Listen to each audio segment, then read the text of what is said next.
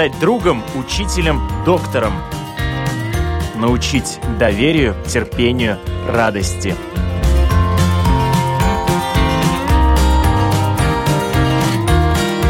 Школа для родителей на Латвийском радио 4.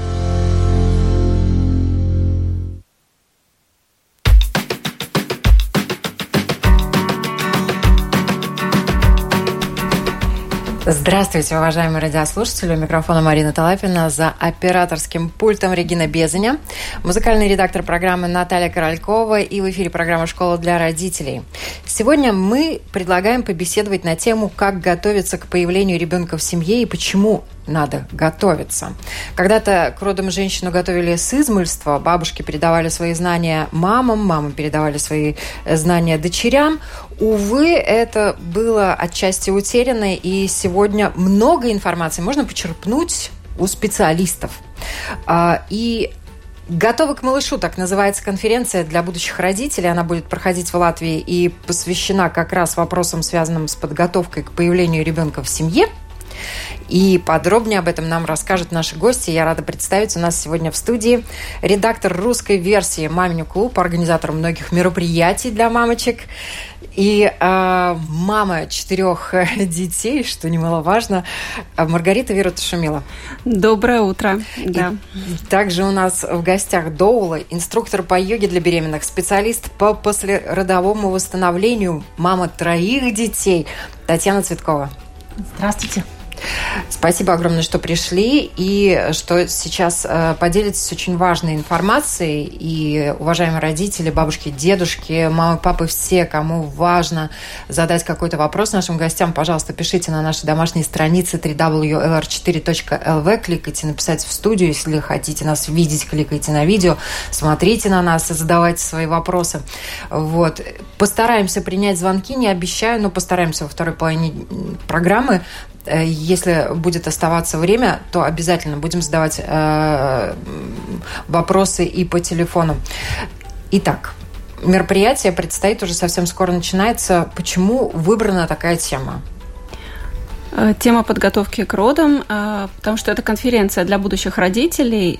Почему мы организовываем ее уже второй раз? Первый раз она прошла с большим успехом, и мы поняли, что такой формат, он очень удачный. Э, мама и папа будущие, они приходят, и они в одном месте в один день получают э, концентрированную информацию, много сразу всего. То есть это такая подготовка к родам очень хорошая, очень эффективная. Очень всеобъемлющая, да. У нас планируется 14 лекций в один день более 11 мастер-классов, э, будут практические занятия. Э, с каждым лектором можно будет э, поговорить, задать какие-то вопросы. И это здорово. Ну, конференция это всегда ассоциируется с чем-то научным, науки мамы папологии пока еще не изобрели, хотя, э, возможно, это только пока, и давным-давно пора это ввести в школах и в университетах. Э, вот э, ваше мнение, э, образованность родителей, вообще подготовленность родителей к родительству, Татьяна? Ну, я считаю, что, это? конечно, было бы неплохо, чтобы был такой универси университет родительства или академия какая-то.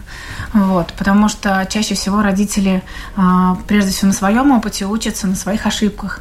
Вот, и как часто мне говорят женщины, вот к третьему роду я поняла, как рожать, да, ко второму ребенку я поняла вообще, что с ним делать. То есть было бы здорово, чтобы с первого раза у нас получалось все ну, достаточно хорошо, не идеально, да, как мы все стремимся быть идеальной мамой, идеальной женой, мы должны делать все просто достаточно хорошо. И поэтому, когда вот попадаешь на такую конференцию, во-первых, действительно можно послушать, пощупать каждого специалиста и, может быть, выбрать себе потом для, для жизни людей, с которыми можно там советоваться, да, читать их статьи. То есть ты можешь свою, свой путь в родительстве найти, потому что выступление одного человека тебе будет близко, другое не отзовется.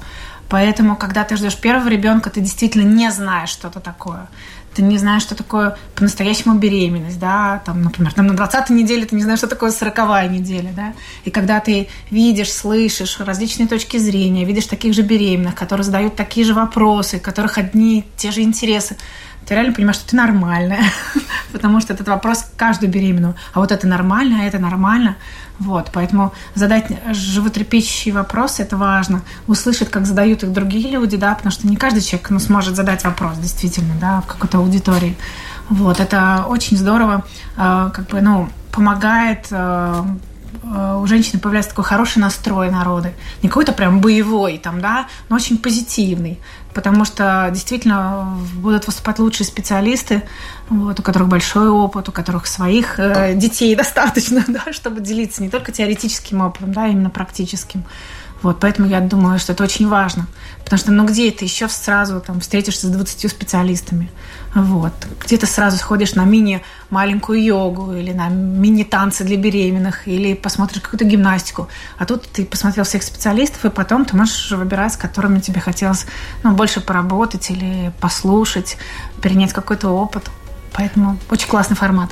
Да, Таня права. Э, в одном месте э, сразу множество разноплановой информации, как э, физиологические, физиологические моменты разные освещаются, также и психологические, и, и говорится про отношения пары, о том, как они меняются, будет лекция психолога, и хендлинг малыша, и гимнастика для беременных.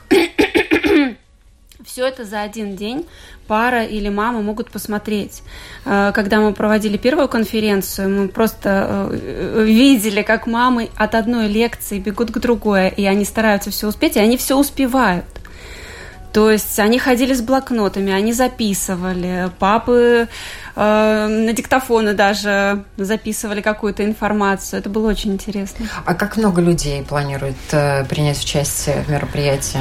Ну, к сожалению, э, слишком много мы э, аудитория ограничена. Мы не продаем да? билетов, да, то есть если наши обычные э, фестивали, они очень огромные, они большие, они веселые, людные, там порядка 5-6 тысяч человек собирается, то, ну, будущие родители это такая особая категория, им не нужны огромные, огромное количество публики, потому что это более такой формат камерный, и мы больше 200-250 семей уже не будем Ну, мне кажется, это как раз нормальный объем конференции. Такой да. научного, серьезного подхода к родительству.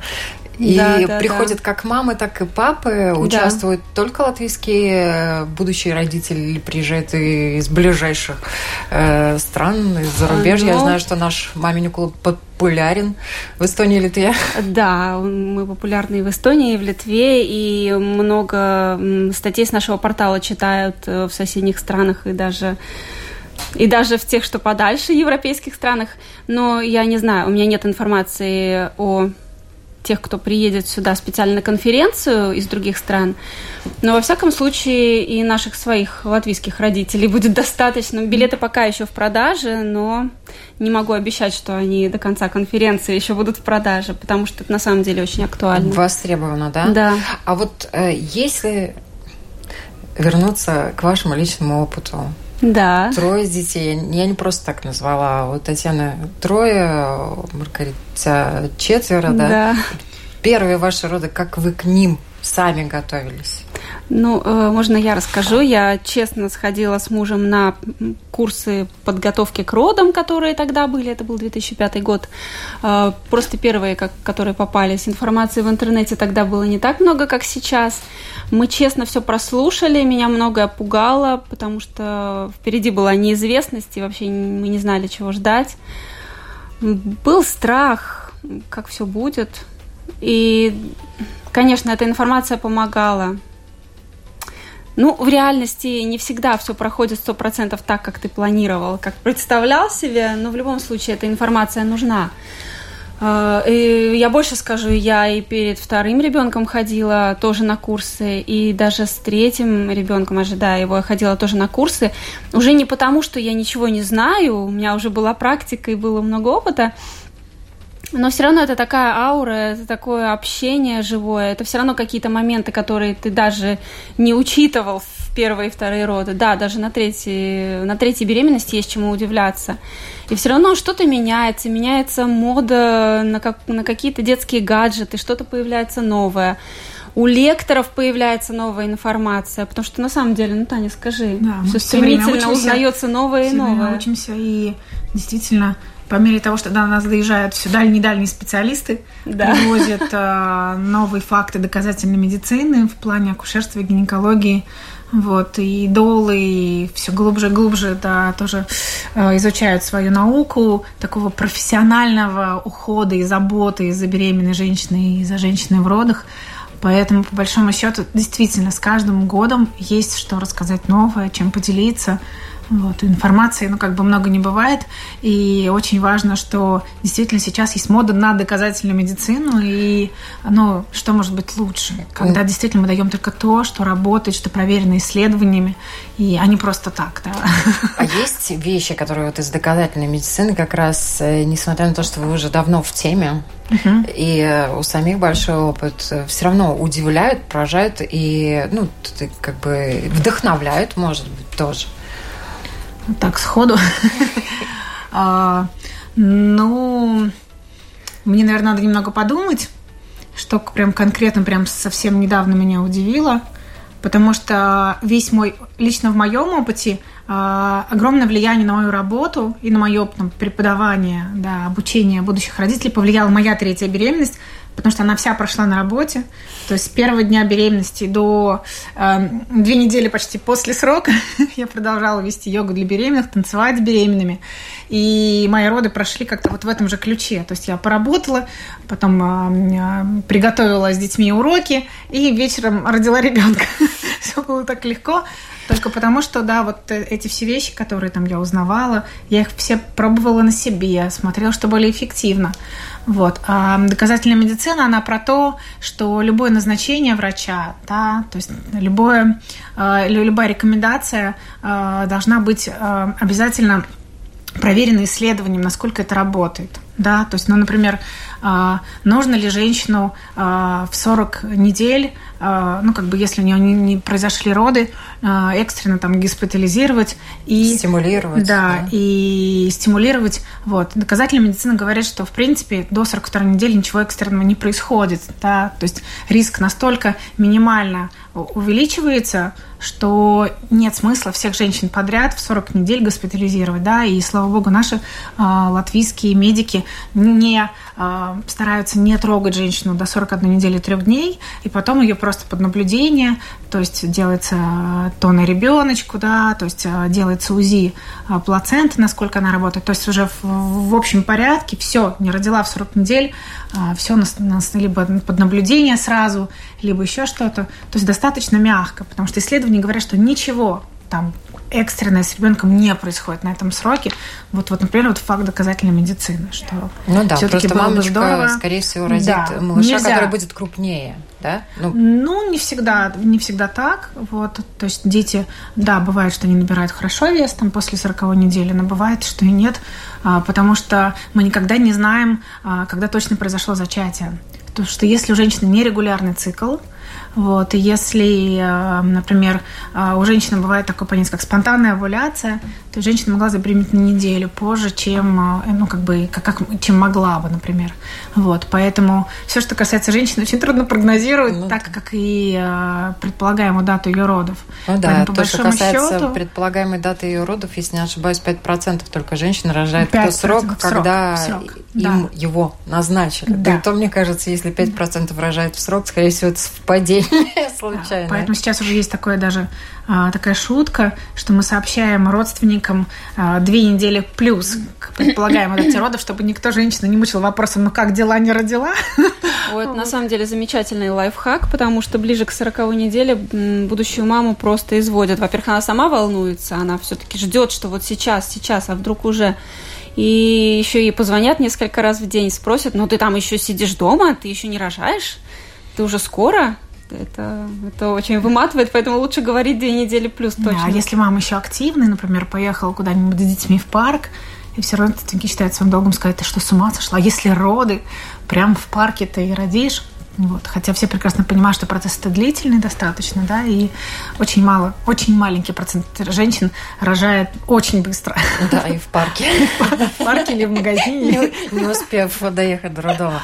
А, вот это тоже, это, кстати, навеяно фильмами, да, все, женщина начала рожать, пошли схватки, хоп-хоп, 15 минут, и она уже родила, как в кино. На самом деле прямо в такси, причем жутко крича, что на самом деле тоже по-разному. Не бывает. Ну, всегда отходит воды в кино, кино, сразу начинаются схватки, хотя, в принципе, так не бывает, прям что сразу. Вдруг сразу, и обычно да. начинаются схватки, а потом уже отходит воды, да. Ну, Но обычно есть, так вот, что женщина куда-то пришла, и там плюх, вот любимый, наверное, а, момент в фильме, когда плюх и отошли в воду, и она в каком-то абсолютно для этого места. И она сразу же легла и не может встать уже. И сразу прям а, схватка пришла. Ну, вообще, все не так, конечно. Но кино есть кино, вот, да, жизнь есть жизнь. И в жизни лучше, конечно, Поэтому мы всецело за то, правдивую чтобы информацию. мужчина и женщина. Но мужчина, если он хочет участвовать в родах, чтобы он обязательно сопровождал женщину на курсы, на конференцию, потому что на самом деле э, очень небольшой процент информации, которую мы сразу усваиваем. И когда эту же информацию слышит мужчина, и потом пара приходит домой и начинает обсуждать, что они услышали, женщина еще больше узнает, потому что мужчина всегда запомнит больше. То есть все-таки у них с логикой и какие-то а, другие моменты получше, да, и поэтому да. они действительно вдвоем а, просто вот в семейном кругу обсуждая вот полученную информацию, они действительно вы что-то для себя общее найдут, а, еще себя друг друга образов... ну, будут образовывать, потому что действительно один запомнил одно, другой другое. Вот. И, и, конечно, чем раньше папа привлекается к разделению вот, беременности, к, к разделению к подготовке к родам, э, чем больше папа вовлекается в процесс э, как бы ожидания малыша, и, в принципе, он и в родах потом хочет участвовать, и действительно хочет участвовать в уходе за малышом. Потому что вот по моему опыту папы не хуже мам ухаживают за малышом, носят его на руках, э, прекрасно, да, Э, проводит с ним время, потому что тот вот э, как бы миф, что папе интересно с ребенком, когда он может ему в ответ пинуть мяч, да, то есть, ну, на самом деле сейчас в наше время абсолютно, ну, не, ну, не подтверждается потому что папа активный участник беременности, родов и после, ну вот, как бы ухода за малышом. И очень часто мне звонят именно папа, потому что мама занята, что у них какие-то проблемы с грудным вскармливанием. То есть папа вполне говорит, ты мне объясни, я все знаю, я все сделаю. То есть вот так вот. То есть он даже вовлекается в процесс грудного вскармливания. Но это просто мне кажется. Но в этом отношении, да, мужчины очень трепетно к этому относятся, и у них, э, по-моему, вот где-то на уровне инстинктов женщина должна кормить грудью. И вот они делают все для того, чтобы этот процесс пошел. Хочется спросить, какие запросы чаще всего от э, мамочек, которые первый раз будут рожать, э, вам, как специалистам, направлены? О чем Что, они спрашивают? О чем они чаще всего спрашивают? Ну, мам больше всего волнует, как правило, сам процесс родов, как все должно происходить, как все будет, э, какие могут быть осложнения, как их избежать. Э, дальше э, их волнует организация грудного вскармливания, да, про это много интересуются. Еще как свое здоровье сохранить после родов, как восстановить фигуру, как это все будет, будет ли это так, как они надеются. Что для этого можно сделать? Да, очень, частый вопрос, очень частый вопрос на курсах, о чем бы мы ни говорили. То есть вот я веду несколько э, лекций разного характера, и всегда возникает один и тот же вопрос, насколько плоха, хороша эпидуральная анестезия. То есть кто-то хочет узнать, да. То есть сначала мне спрашивают, ну, сколько у меня есть вот альтернатив для того, чтобы ее не брать. И тогда мы говорим, ну, что можно делать там массаж от боли, да, мы можем двигаться, мы можем танцевать, мы можем пропивать схватки, мы можем хорошо, активно, глубоко, осознанно дышать иногда просто присутствие мужа, его объять, его запах, его просто там вот поддержка и тыл это, да, то есть уже это обезболивание, уже в плане того, что ты, ты как бы вот он создает это безопасное пространство, твой мужчина в родах, и уже это не дает женщине вот эту вот мысль в голову, что мне надо что-то еще, да, поэтому вот, вот их очень интересует, сколько у меня есть альтернатив эпидуральной анестезии и насколько вот она хороша или плоха, там, да, и мы с точки зрения физиологии говорим, какие у нее есть плюсы, какие у нее есть минусы, И вот этот вопрос очень популярен, потому что иногда мужчина, у которого недостаточно знаний, вот, то есть он не знает, что его помощь и поддержка уже имеет колоссальное значение в родах, он говорит, что я вот не знаю, как они в родах позаботиться, может быть, я ей подарю эпидуральную анестезию, вот, и тогда, когда они проходят курсы, то есть вот они приходят на лекцию, мы три-три с половиной часа говорим о том, о, о поддержке, о вот этом, о единении, угу. о, о том, насколько какое волшебство происходит, когда пара вместе рожает ребенка. И они говорят, да, ну теперь кажется вопрос по эпидуральной анестезии немножечко, ну, таким, ну, не таким актуальным, потому что они говорят, что мы будем пробовать все, что мы сможем, да, и вот если тогда можно и воспользоваться, если вдруг мы не справимся. Я позволю себе как раз тоже факт э, о родах, которого может быть которого многие могут не знать, боль во время родов является помощником а не сигналом о том, что в организме что-то пошло не так, сломалось или требует ремонта. И э, вопрос о целесообразности анестезии решается в каждом случае индивидуально, иногда она может только затормозить процесс и помешать естественному течению родов. А порой, например, если у женщины слишком низкий болевой порог, э, ну, она действительно необходима. То да. есть э, все индивидуально. И эпидуральная анестезия – это все-таки как бы медикамент, который как бы выписывается каждой конкретной женщине по показаниям. Бывает женщина действительно с болевым порогом, который на двух сантиметров раскрытия, да, уже она уже не может справиться. Бывают очень тревожные женщины. А бывают женщины, пережившие сексуальное насилие, не могут переживать боль в родах, и тогда эпидуральная анестезия, ну, это их спасение. Поэтому все-таки эпидуральная анестезия а, была задумана как а, а, действительно очень-очень полезный э, компонент родов, если женщина работает с помощью, кес... с помощью кесарево сечения, потому что раньше это все-таки делался общий наркоз. Вот. Или действительно у женщины, например, есть какие-то проблемы со спиной. Да, то есть у нее действительно, например, есть как там грыжи, протрузии, и движение ребеночка вниз может усугубить проблему. Но тогда, если она собирается использовать эпидуральную анестезию, ей нужен снимок, с которым она поедет в роддом для того, чтобы действительно не стало хуже после этого. Вот. Поэтому женщина, у которой проблемы со спиной, она об этом знает, и, и действительно... То есть самое главное, чтобы эпидуральная анестезия была не как вот таблетка от головы, что понимали, что это серьезное медицинское вмешательство, которое должно быть по показаниям. Потому что у нее есть свои плюсы, свои минусы, и женщина обязательно, и ее партнеры должны познакомиться с ними перед родами. Да, а, я хочу поделиться. Для меня стало открытием, и, наверное, я осознала это только к третьим родам, что боль – это союзник в родах. Она, это не та боль, когда нам отрезали руку или ногу, когда это что-то патологическое, а эта боль, она физиологическая, это, это так задумано природой, и если ей не сопротивляться, то становится легче. То есть, да, да, мне это говорили, и, наверное, уже на, и на второй подготовке к роду, но пока я это не осознала, для меня это был пустой звук. И только когда я это прочувствовала, я поняла, что да, как важно вот это закрытое пространство, уютное, безопасное для женщины во время родов, чтобы она во внешний мир вообще не отвлекалась ни капельки. То есть она полностью в себе, и вот когда ты полностью в себе, ты себя чувствуешь, и тогда это проходит как-то по-другому. И для этого нам нужен обязательно помощник в родах.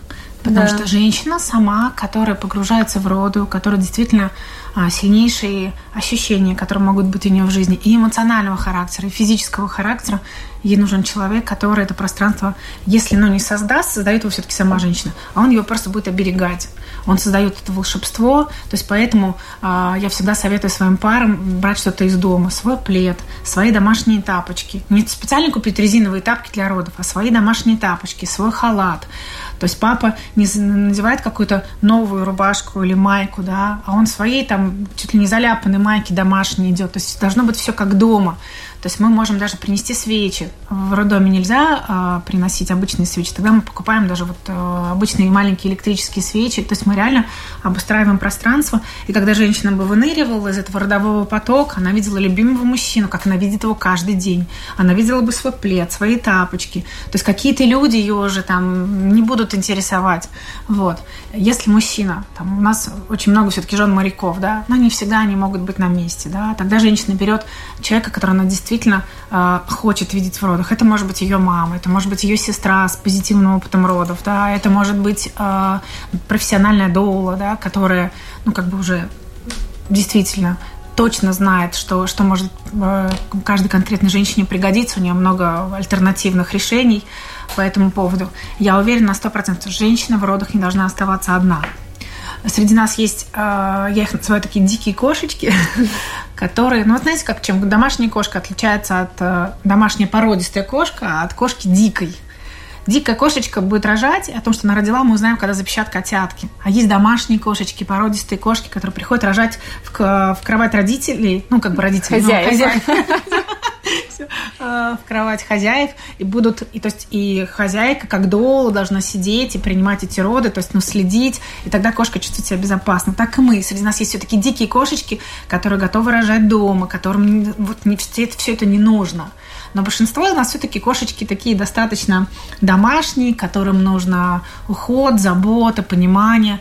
Очень важно, чтобы в родах нам кто-то говорил, что мы молодец, что мы классно справляемся, даже если в этот момент мы не справляемся. Что, что все идет нормально. Да, что когда нам больно, когда нам страшно в родах, так бывает, накатывает в какой-то момент, я больше не могу, чтобы кто-то любимым голосом нам сказал, что смотри, уже скоро будет малыш, чтобы он кто-то вас возвращал к малышу, возвращал к нашему телу, говорил, как я красива, как я классно дышу, как вот, то есть это действительно, и на мой взгляд, роды это настолько семейное, настолько интимное а, событие, что по большому счету акушерка и врач, ну, они все-таки второго порядка. То есть главное создать это пространство. Акушерка это человек, который просто вовремя а, примет роды, да, подставит а, руки и примет малыша. А врач это человек, который, в принципе, а, а, вовремя может распознать, что если в родах что-то идет не так. По большому счету, все, все роды делают родители, муж и жена, как они этого ребенка сделали, как они его зачали прекрасно, так они прекрасно могут его рожать. Вот, поэтому очень было бы здорово, чтобы родители до родов прошли курсы, обсудили, решили, что для них наиболее важно, что на них интересно, какой роддом, может быть, брать не акушерку, не брать. То есть вот, чтобы они действительно э, хоть, ну вот, вложились в это как, как, как, как, как, как никогда, Потому что очень часто сейчас роды сравнивают со свадьбой.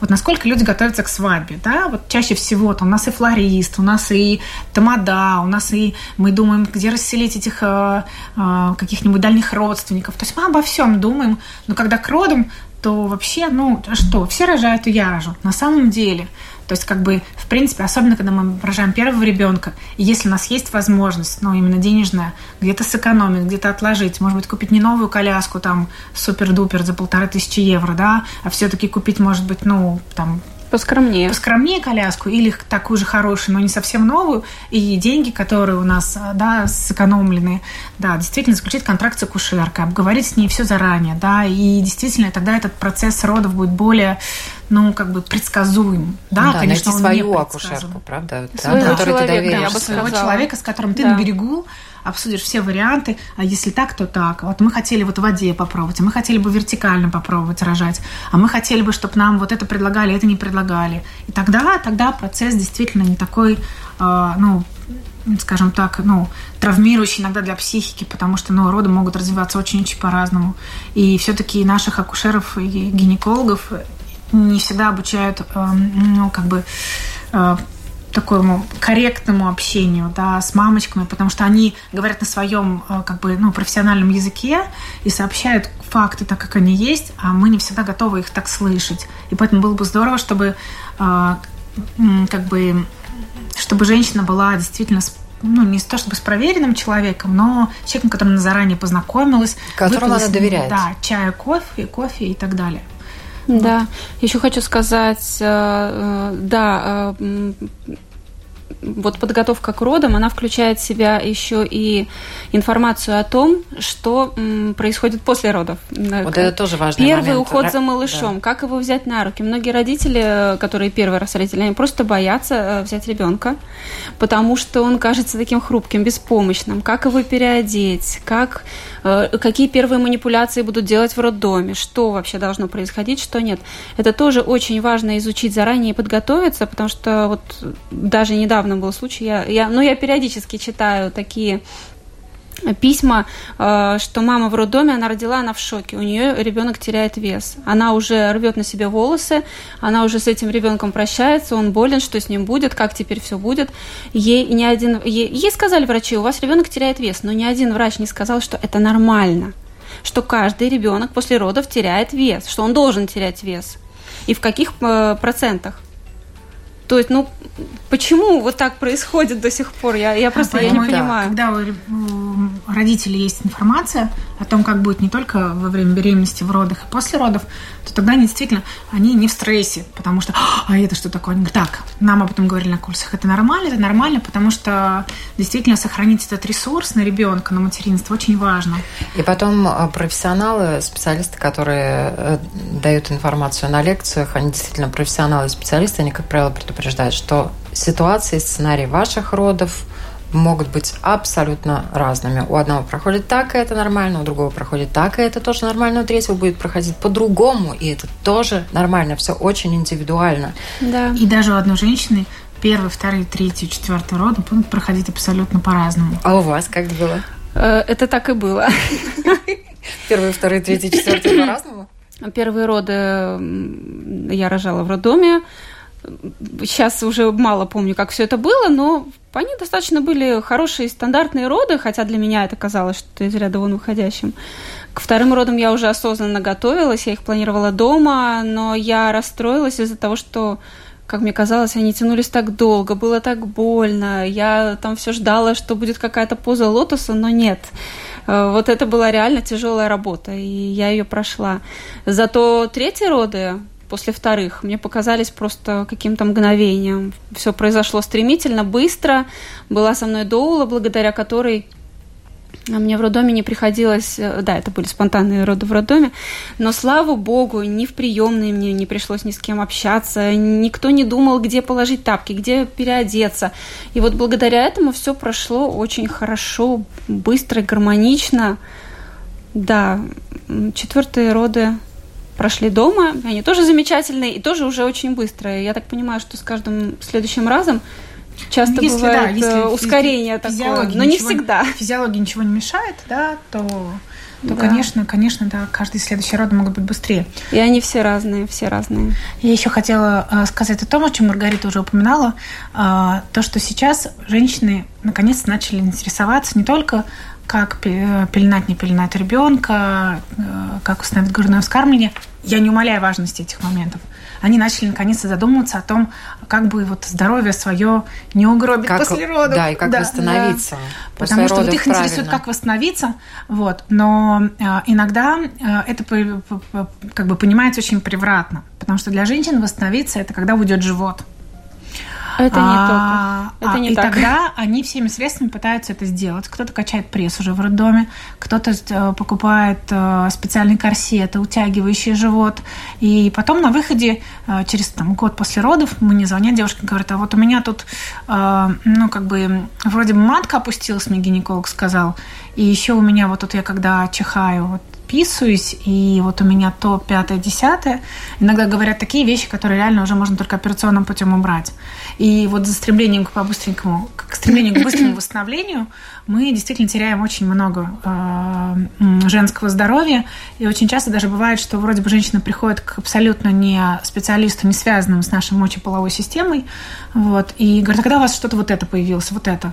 И в итоге отсылается всегда к родам. То есть у женщины какие-то проблемы со здоровьем начинаются после родов.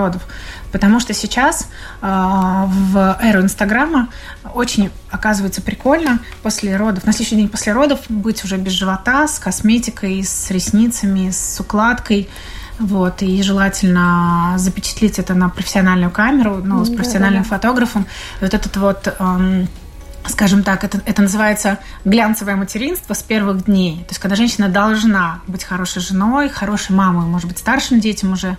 Красивой хорошо, мамой, красивой я бы сказала. мамой, да, которая должна уже спланировать следующий отпуск, которая должна все сделать сама.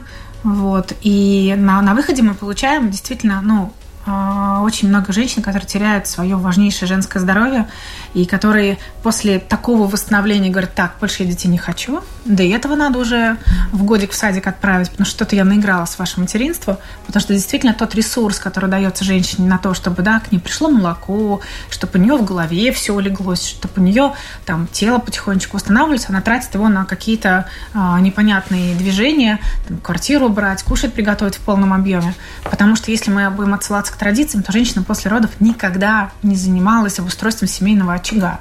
То есть это всегда было так, что за женщиной приходил повитух, который принимал у нее роды. Чаще всего роды проходили в бане, где было тепло, где никого не было, было уютное пространство. Мужчина тоже был не нужен, потому что, по большому счету, было куча женщин, которые в этот момент да, делали за нее ее работу. И получается, что женщина могла даже около 40 дней, если она могла себе позволить провести в бане, если не могла, то ее на печку припровожали после родов, где она лежала с малышом, ничего не делала, за ней а, заботились ее парили в бане, ей ставили, э, как это назвали, матку золотник на место, да, то есть это была такая грамотная, грамотная система послеродового восстановления. Сейчас же почему-то женщина физиологически осталась точно такой же, вот, но при этом вот у нее появилась куча-куча моментов, которым она должна соответствовать. Да, в некоторых странах на 40 день должна уже работать. Да. да, и вот я хотела сказать, что вот недавно, буквально вчера, наткнулась на как раз вот тоже пост в Инстаграме, где э, Эми Шумер, это такая э, степ, стендап-комик американская, э, выставила фотографии, где она лежит в послеродовых трусах с большим животом и кормит малыша. Вот. И э, как бы и там было подписано другой э, актрисой, что ура, ура, наконец-то хоть кто-то, да, э, расскажет о том, что под каким давлением мы находимся после родов, что мы должны чему-то соответствовать, что, потому что перед лохиями все равны. Вот такой вот пост, и это было очень здорово, потому что за один день этот пост набрал миллион лайков, Потому что куча женщин, которые вот под этим давлением глянцевого материнства говорят, ура, наконец-то. Потому что как мы можем жить в мире, где э, факт рождения ребенка да, то есть беременности родов должен почему-то э, ну, быть невидным. То есть у нас ну, не да. должно быть большого живота после родов, у нас не может быть растяжек, да, то есть э, обязательно там, э, если есть растяжки, нужно, чтобы они закончились пластикой какой-то, да, то есть и по большому счету это все не про, не про здоровье, это все про соответствие каким-то стандартам. И у меня сразу вот такая ассоциация с этими бедными африканскими женщинами, знаете, у которых там уши им, да, помните, там делали большими губы, чтобы на них никто не смотрел, это вот стандарт красоты. Я думаю, что мы живем в таком обществе сейчас, там, демократичном, да. Почему женщина не может после родов действительно быть просто собой? У нее может, может быть большой живот, у нее может быть там, да, э, нежелание чем-то еще заниматься. И опять же, мы вернемся к мужчинам. Кто нам может позволить после родов полежать, понаслаждаться малышом, ну, как бы научиться кормить малыша грудью? Кто, кто скажет э, надоедливым родственникам, что мы пока никого не принимаем, потому что действительно женщина не может тратить этот драгоценный ресурс на кого-то, кроме своей семьи, кроме своего малыша. И по моему опыту, когда мама позволяет себе там, неделю хотя бы после родов провести в постели, да, то есть в этом уютном гнездышке, знаете, синдром гнездования, когда он идет да. перед родами. Вот он не просто так, это гнездо, которое после родов ей пригодится. И кто-то, и рядом у нее ведерко, в которое она может метко бросить памперс. И, слава богу, сейчас изобрели эти салфетки, где много-много воды, что если женщине не хочется нести ребеночка и помыть ему эту попу все-таки проточной водой, потому что это самый правильный вариант, то есть какой-то раз она вытерла ему эту попочку там этой влажной салфеткой, да, и вот, и вот тогда она без напряга входит в это материнство, и действительно, это когда ребеночку исполняется полгода, не хочется убежать на работу, вот, потому что она наигралась, потому что ребенок не оправдал ее надежды. Это не только розовые пяточки, а все-таки это большая-большая ответственность, потому что э, как бы род, беременность, род такой верхушечка айсберга. Когда мы рожаем ребенка, вот мы с каждым днем понимаем, что сколько там еще под водой вот этих подводных камней, потому что это целая наука на самом деле, а, и быть и оставаться женой, и быть хорошей матерью там старшим детям, а не только там младенцу, что как-то надо еще с мужем восстановить интимные отношения, потому что это тоже важная часть а, ну, нашей, нашей жизни. Вот. И поэтому мне кажется, чем больше женщина сейчас во время беременности узнает, потому что я на своих лекциях прям даю ей план, о чем она должна подумать, с кем она, кому она и, и что должна делегировать, чтобы действительно она могла насладиться только-только собой, малышом, потому что как хорошо в самолете, да, говорят нам, сначала маску себе, потом ребенку. Если женщина себя не напитает, не восстановит после родов и эмоционально, и психически, и физиологически прежде всего, да, то очень-очень, конечно, сложно стать потом, ну, вот такой достаточно хорошей мамой. Да. 67227-440 нам уже звонили, звоните, попробуйте до нас дозвониться. У нас есть звонок, мы принимаем звонок. Здравствуйте, пожалуйста. О, к сожалению, сожалению, не успели. Но все равно у вас есть еще несколько минут, чтобы задать нашим э, гостям вопрос. 67 227 440 телефон студии. И звонок уже есть. Здравствуйте, говорите, пожалуйста. Да, добрый день. Ну, несмотря на то, что мужчина, вроде, да, по голосу. Спасибо, да. что и, мужчина и, нам дозвонился. Да, да, и не роженица, и не как Шварценеггер, да, то есть не рожал. Ну, в фильме, помните? Ну, смех смехом, но была у меня одна, причем в подростковом возрасте, очень стрессовая ситуация, связанная с младенцем. То есть с рождением моей сестры, когда мы только-только привезли ее домой, и родители почему-то срочно прям куда-то побежали по каким-то делам и оставили меня наедине с этим маленьким чудовищем, которое орет, что-то требует, а у меня паника, мне 12 лет я не знаю, что делать. Я попытался обратиться к соседской одной бабушке. Ну, женщина вроде как должна разбираться, но потом я узнал, что она никогда не имела дела с детьми, и она вообще понятие, у нее еще больше паника была. Мы там, не знаю, песни пели этому младенцу, чтобы как-то его успокоить и все.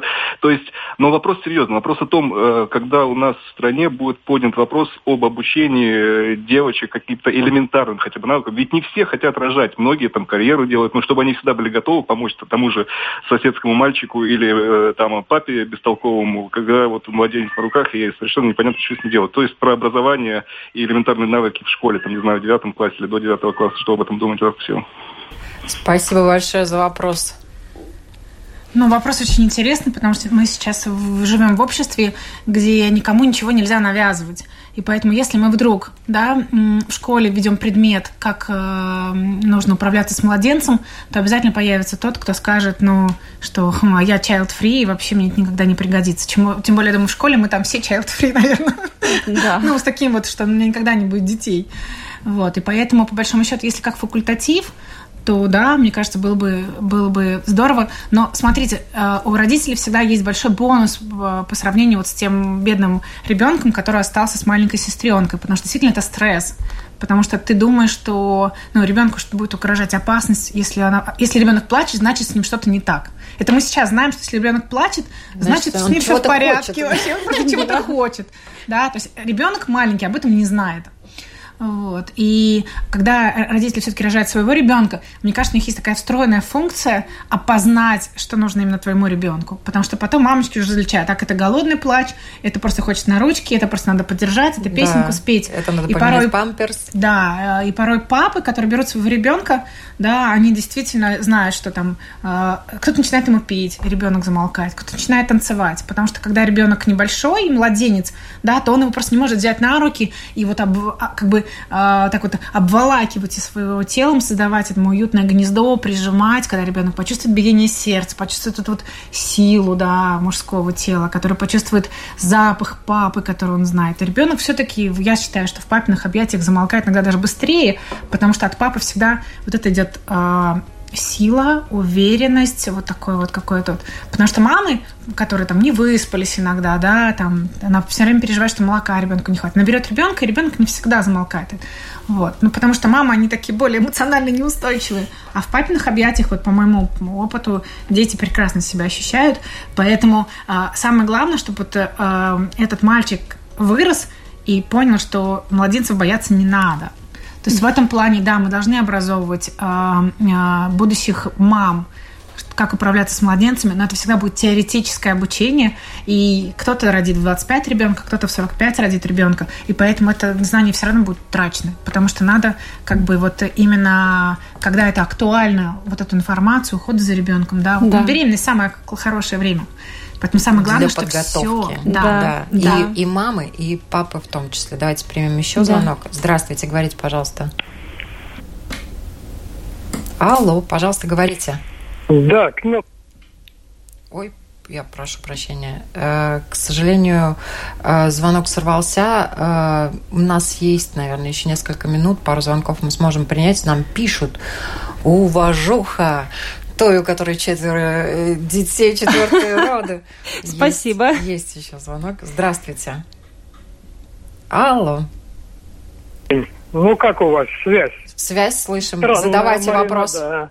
Ну, добрый день, девушки, добрый день. Великолепная фраза есть тут гости. Мы живем в демократическом обществе, где никому, никто, ничего не должен навязывать. Это просто удивительно. Похоже, вы даже не замечаете, что все эти тренды, бренды, месседжи 90-60-90 ведут всех как стада баранов и отары овец ведут туда, куда надо. Ведь институт педиатрии уничтожили. В школах ни врачей, медиков, ни медсестричек, которые были вот именно те. Вот мы как раз про то и мамами. говорим. Ну, Спасибо ну, большое за звонок. Вот мы как раз и говорим про то, что есть правда жизни, которую надо не стесняться показывать, как вот та актриса, комик, да. да, и надо действительно говорить об этом, и надо готовиться к тому, что будет, и не думать о том, как себя красиво преподнести. У нас есть еще один звонок. Да. Здравствуйте. Говорите, пожалуйста.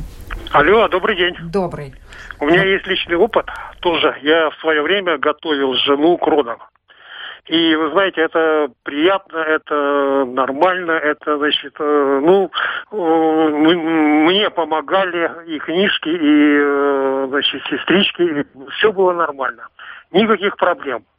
И я хочу вот подчеркнуть, какая поразительная разница между тем, как мама готовится к родам, и как потом престарелая мама попадает в трудную ситуацию. Вот э, когда мама рожает, она должна подумать, э, каково ей будет тогда, когда она старенькая, бедненькая, останется одна, одна, одна ну, ну, одна на одну, в общем, одна останется, да? И Мы ни, поняли, да. Ни, ни курсов помощи стареньким мамам, ничего ну вот я надеюсь, что у вашей мамы есть такой замечательный сын, который ее не оставит и будет благодарен ей за то, что она за ним в детстве ухаживала и будет ухаживать за ней в старости, что, собственно говоря, даже в законе прописано, да? Да. Мы обязаны своих детей вырастить, э, дети э, обязаны не бросать родителей, которые нуждаются в этом, уже престарелых. Ну, поэтому да. мы тоже надеемся, что мы нарожаем столько детей. И потому что бывает же действительно, что дети разлетаются по разным странам, и гораздо ну, сложнее оттуда помогать родителям, ну вот физически, ежедневно, да, сходить в магазин. Поэтому, ну, кто-нибудь... Ну, я добавлю, что как раз основы эмоциональной связи закладываются в беременность, и особенно ярко это случается в первое время после родов. И если малыш получает от мамы, от родителей то, что он ожидает физиологически и душевно получить, если они его понимают, если они его чувствуют, чувствую, то закладывается эта связь, которая прочная и крепкая. На всю жизнь. Есть, да. называется теория четвертого триместра. То есть, когда мы ребеночку первые три месяца создаем ну, очень-очень похожие условия, как, как, как, как в животике. То есть ему также тесно в маминых руках, или просто он спит рядышком, а, то есть что еще? Он слышит, чувствует биение маминого сердца, то есть э, первый примерно, ну, как минимум, там, полтора месяца, да, у ребеночка достаточно э, шумно вокруг, как и внутри, потому что течет, кровь течет по это кровеносным сосудом очень громко.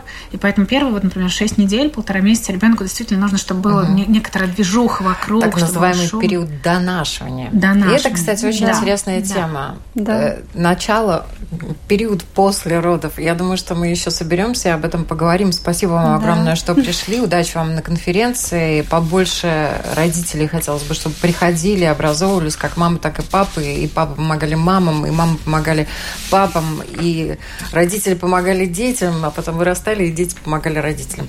Да, Спасибо большое. 18 августа с 11 и до 5 э, в отель Симара ЛЛП на нашу конференцию. Да, и получаете больше достоверной информации о беременности и родах.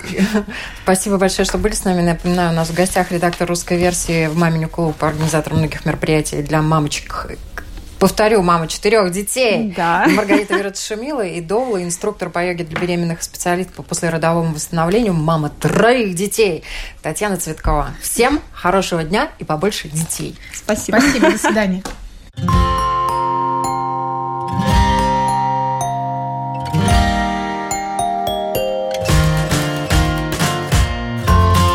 Стать другом, учителем, доктором – научить доверию, терпению, радости.